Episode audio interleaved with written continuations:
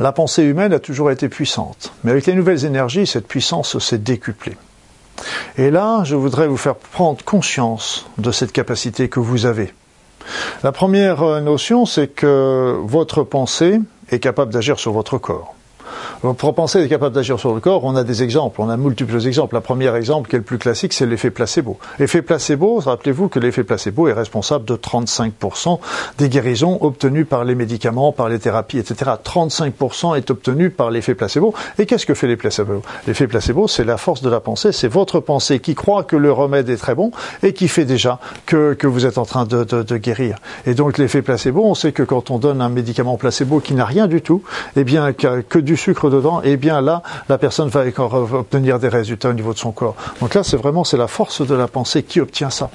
On a aussi des notions par rapport à l'hypnose ou la sophrologie. La sophrologie, le sophrologue, moi j'en ai fait, j'ai fait de la sophrologie pendant des années. C'est un, c'est absolument merveilleux la sophrologie. Mais on place la personne en état modifié de conscience et on lui passe une induction, on lui passe un, un ordre. Et cet ordre, par exemple, de diminuer la douleur, d'arrêter un saignement, eh bien simplement cet ordre est entendu par le subconscient et automatiquement il va réagir, il va provoquer l'arrêt de, la douleur et l'arrêt du saignement. Ben, là encore, tout ce qu'on obtient en état sophronique, eh bien on devrait être capable, on est capable aussi de l'obtenir à l'état conscient. On devrait être capable de l'obtenir à l'état conscient. Et là, c'est là encore la puissance de notre cerveau. Le, sophrologue, il fait rien. Il ne fait que passer une information, passer une induction, passer un ordre. Et qu'est-ce qu'il va faire? C'est la puissance du cerveau qui va agir sur le corps. Vous voyez dans, dans, dans des états d'hypnose au spectacle, vous voyez par exemple une, une personne âgée qui va avoir la tête sur une chaise et les pieds sur l'autre. On lui met trois parpaings sur le ventre alors qu'elle a 70 ans et qu'elle est perclue lactose, et puis elle va tenir droite comme un nid, et ça sans aucun effort. Et ça, c'est toutes ces capacités-là. On peut retravailler sur la mémoire, retrouver la mémoire, euh, les souvenirs de nos premières années, ça avec une facilité déconcertante. Tout ça parce que c'est notre cerveau qui le fait. Et donc là, là vous, ça vous montre aussi la puissance de notre cerveau. L'autre élément, la puissance négative, c'est le stress. On sait capable qu'il est capable de faire des trous dans l'estomac, aggraver les colites, etc. La pensée positive qui a été développée par euh, par euh, M. Coué est très importante. C'est parce que là, vous savez, vous êtes aujourd'hui ce que vous avez pensé de vous hier. Donc faites très attention à votre pensée parce que vous êtes en train de conditionner également votre avenir. Et Simonton a beaucoup travaillé sur les techniques de visualisation qui vont encore un petit peu plus loin que la pensée. On se voit vraiment dans la situation et là ça donne encore une force supplémentaire. Vous avez, on a, on a prouvé aussi que le pensée est toujours capable d'agir sur le corps même quand les cellules sont détachées du corps. On s'est aperçu que quand on, on donnait, faisait un, prélèvement sanguin, on pouvait laisser les cellules de sang à un endroit et la personne se déplaçant à une centaine de kilomètres, et à une centaine de kilomètres, on lui montrait des images, des films qui lui donnaient des émotions. Eh bien, quand il avait une émotion, on notait l'heure et on s'apercevait que les cellules sanguines qui étaient restées euh, dans, dans le laboratoire à 100 km euh, plus loin, eh bien, elles avaient aussi des réactions en même temps. Donc, on reste toujours relié à ça. Après ça, il y a une étude qui me fait toujours sourire, mais qui est pourtant une étude tout à fait sérieuse, comme qui nous dit que le bonheur est contagieux. C'est-à-dire, c'est que quand une personne est heureuse, elle va le transmettre autour d'elle, transmettre autour d'elle aux amis, à ses amis, à sa famille, mais aussi à ses amis des amis, et aux amis des amis des amis. Donc, les troisième génération d'amis ne connaissaient même pas la première. On sait que ça irradie aussi à plusieurs On sait aussi que la prière, qui elle va ajouter à la force de la pensée, va ajouter aussi l'élément spirituel. Eh bien, cette force de la prière, on sait que des groupes de prière sont capables d'agir pour la sur la santé de personnes, même si les personnes ne sont pas au courant de cette action. Donc la pensée est capable d'agir sur votre corps. Votre pensée agit sur votre corps. la prière, je viens de vous dire, elle commence à agir déjà. Vous avez la prière que vous pouvez faire sur vous qui va agir sur votre corps, mais des groupes aussi sont capables d'agir sur le corps des autres.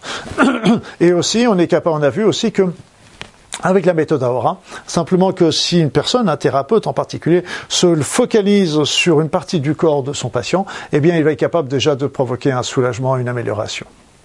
Et puis on a aussi des techniques, on s'aperçoit que, que la pensée agit aussi sur notre environnement. Elle agit aussi sur l'environnement. L'élément clé, c'est un peu, un peu les expériences de M. Masuru Emoto, qui montraient que simplement en pensant, en envoyant une, pensant, une pensée de haine ou une pensée d'amour à un verre d'eau, eh bien cette eau était capable de provoquer à son tour après des cristallisations qui étaient différentes selon qu'on avait envoyé des pensées de haine ou des pensées d'amour.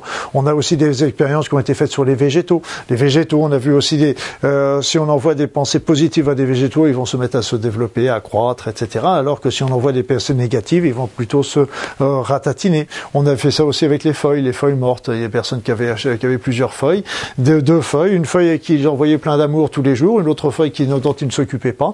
Eh bien, l'évolution des deux feuilles avec le temps était tout à fait différente.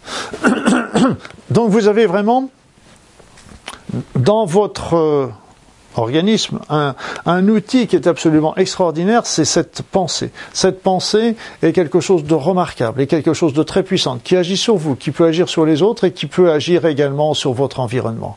Donc faites toujours très attention à votre pensée, parce que si vous voulez créer un environnement harmonieux, si vous voulez que votre, votre entourage soit bien, si vous voulez que vous-même soyez bien, eh bien, pensez, ayez des pensées positives pour tout le monde.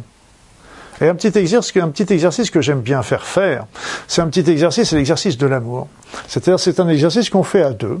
C'est-à-dire, c'est que vous vous mettez face à face ou, ou assis l'un à côté de l'autre, peu importe. Et un des deux protagonistes qui va commencer à envoyer de l'amour à l'autre. Et l'autre va se mettre en réception. Alors, quand il réceptionne l'amour, eh bien, qu'est-ce qu'il sent? Il sent un bien-être, il sent de la chaleur, il sent des picotis, il sent des sensations très agréables dans son corps.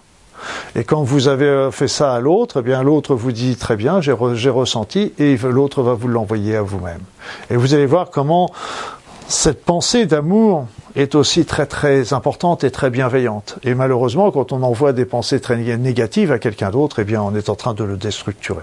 Donc c'est pour ça que faites bien attention à votre pensée, parce que votre pensée crée votre santé. Votre pensée crée la santé des autres quand vous pensez à bien ou à mal ou à bien ou à mal de la personne en face de vous. Et cette pensée crée aussi votre environnement. Et donc là, si vous voulez vraiment créer un environnement qui, qui soit bien, agréable, harmonieux, c'est pas mal comme programme, eh bien, envoyez des pensées d'amour à vous-même d'abord. Commencez toujours par vous. Et commencez à envoyer de l'amour à tous les autres, toutes les personnes qui sont autour de vous et à tout cet environnement qui ne vous que veut du bien et qui veut que vous aider à faire progresser, à faire évoluer dans le bon sens.